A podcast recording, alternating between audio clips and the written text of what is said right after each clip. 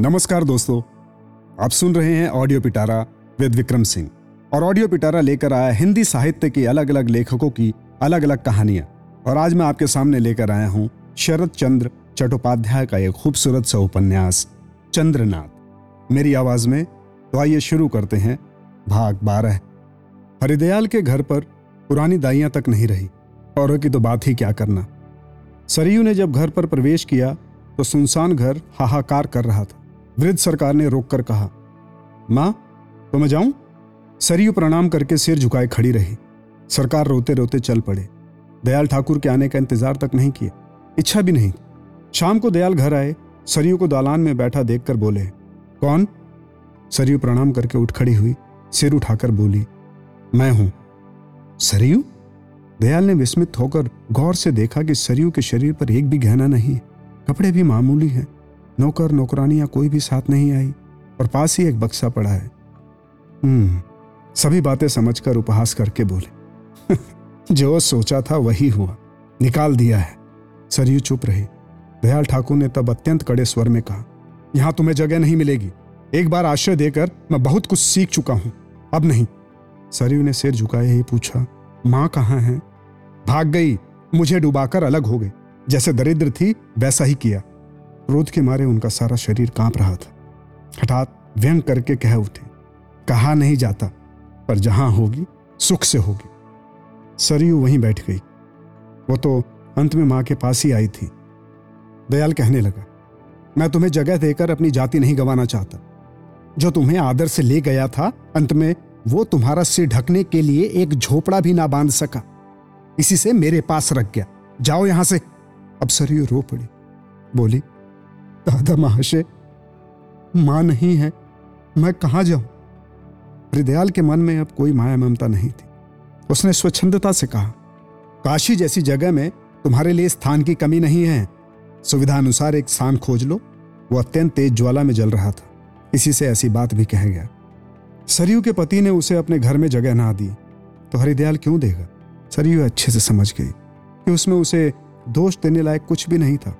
परंतु उसके लिए भी तो कहीं कुछ खड़े होने की और जगह नहीं थी। पति के घर अतिथि की तरह रही। दो दिन के आदर यत्न के लिए गई थी। अब विदाई हो गई। वही यत्न परायण गृहस्थ अब लौटकर नहीं देखेगा कि वो अतिथि कहाँ गया। बड़ी यातना से उसके नीरव अश्रु बह गए। यह उसकी सोलह साल की उम्र थी। उसकी सभी इच्छाएँ पूरी हो गई। माता नहीं, पिता नहीं, पति ने परित्याग कर दिया। खड़े होने की जगह नहीं है। केवल कलंक, लज्जा और विपुल रूप यौवन, यह लेकर सरयू का चलना मुश्किल था। वो सोचती कि उसकी कितनी उम्र है और कितने दिनों तक जीना होगा, जितने दिन भी हो, पर आज उसका नया जन्म हुआ है। यद्यपि उसने पहले भी दुख तकलीफें भोगी थी, परंतु इस तरह का तीव्र अपमान और लांछना क्या उसने कभी भोगी थी? दयाल ठाकुर की आवाज़ उत्तरोत्तर तेज होती गई।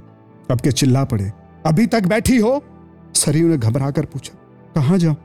मैं क्या जानू? सरयू ने रूंधे कंठ से कहा, दादा महाशय, आज रात तो दूर दूर, एक मिनट की नहीं। अब की सरयू उठ खड़ी हुई, उसे आश्चर्य हुआ और वह सोचने लगी, जिसके पास सैकड़ों अपराधों के लिए भी क्षमा याचना करने का अधिकार था। और उससे भी अब याचना नहीं की तो दूसरों से क्यों करूँ?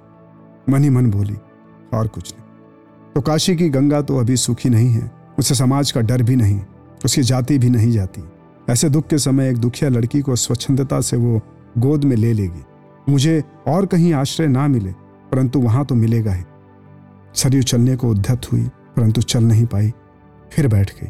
दयाल ठाकुर ने सोचा कि ऐसी विपत्ति में वो कभी नहीं फंसा था। उसका गला सूखा जा रहा था, उसने चिल्लाकर कहा, बिना अपमान किए शायद नहीं जाओगी? हाँ? अभी दूर हो जाओ यहाँ से! इस समय अचानक बाहर से पुकार आई, बाबा जी! हरिदयाल घबरा कर उठा। ये शायद काका आ रहे हैं। कहते कहते ही कैलाश चंद्र एक हाथ में शतरंज की पोटली और दूसरे में हुक्का लिए अंदर आ गए। वो चले ही आ रहे थे। ऐसी बात नहीं है। गोलमाल सुनकर बाहर खड़े खड़े हरिदयाल द्वारा सरयू का तिरस्कार और गाली गलोज सुन रहे थे। इसी से जब अंदर आए तो हाथ में शतरंज की पोटली और हुक्का था, परंतु मुँह पर हँसी नहीं थी। सीधे सरयू के पास जाकर खड़े हो गए और बोले, ओ, सरयू, कब आई बेटी? सरयू कैलाश काका को पहचानती थी। उसने प्रणाम किया। उन्होंने आशीर्वाद दिया।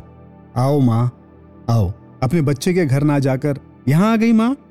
इसके बाद हुक्का नीचे रखकर सरयू के टिन के बॉक्स को बगल में दबाकर बोले, चलो माँ, रात हो रही है। सरयू कुछ भी साफ़ साफ़ नहीं समझ सकी। बस सिर झुकाए बैठी रही। कैलाश चंद्र घबरा गए और बोले, अपने बुढ़े के घर चलने में लाज किस बात की? वहाँ कोई तुम्हारा अपमान नहीं करेगा। माँ बेटे मज़े में रहेंगे। चलो माँ, देर ना करो। सरयू फिर भी नहीं उठ पाई। हरिदयाल ने पुकार कर कहा, काका, क्या कर रहे हो? कुछ नहीं बाबा जी।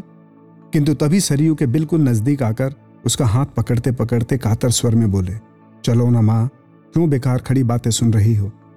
सरयू को उठते हुए देखकर हरदयाल ने कहा, काका, इसे क्या घर ले जा रहे हो? काका ने जवाब दिया, नहीं बाबा, रास्ते में बैठाने के लिए ले जा रहा हूँ। व्यंग सुनकर हरदयाल ने चिढ़कर कहा, किंतु काका, काम अच्छा नहीं हो रहा। कल क्या होगा? सोच लेना। कैलाश चंद ने उसका जवाब नहीं दिया। किंतु सरयू को कहा, जल्दी चलो माँ, नहीं तो और ना मालूम क्या क्या कह दे। सरयू दरवाजे से बाहर आ गई। कैलाश चंद्र भी बक्से को सिर पर रखकर पीछे चले। हरिदयाल ने अंत में कहा, काका, अंत में क्या जाति गवाओगे?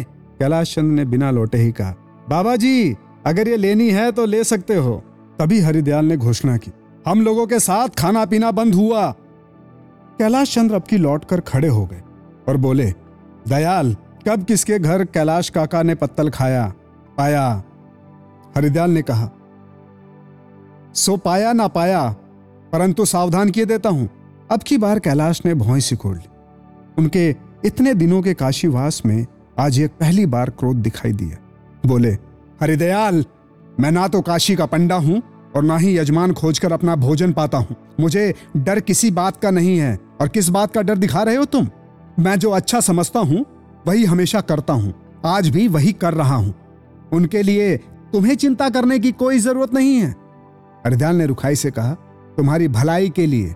रहने दो बाबा जी, अगर पैंसठ साल तुम्हारे परामर्श के बिना ही काट दिए तो बाकी दो चार साल भी तुम्हारे परामर्श के बिना ही कट जाएँगे। जाओ बाबा जी, जाओ, घर जाओ। और हरिदयाल वहाँ से मुँह लटकाए लौट पड़े।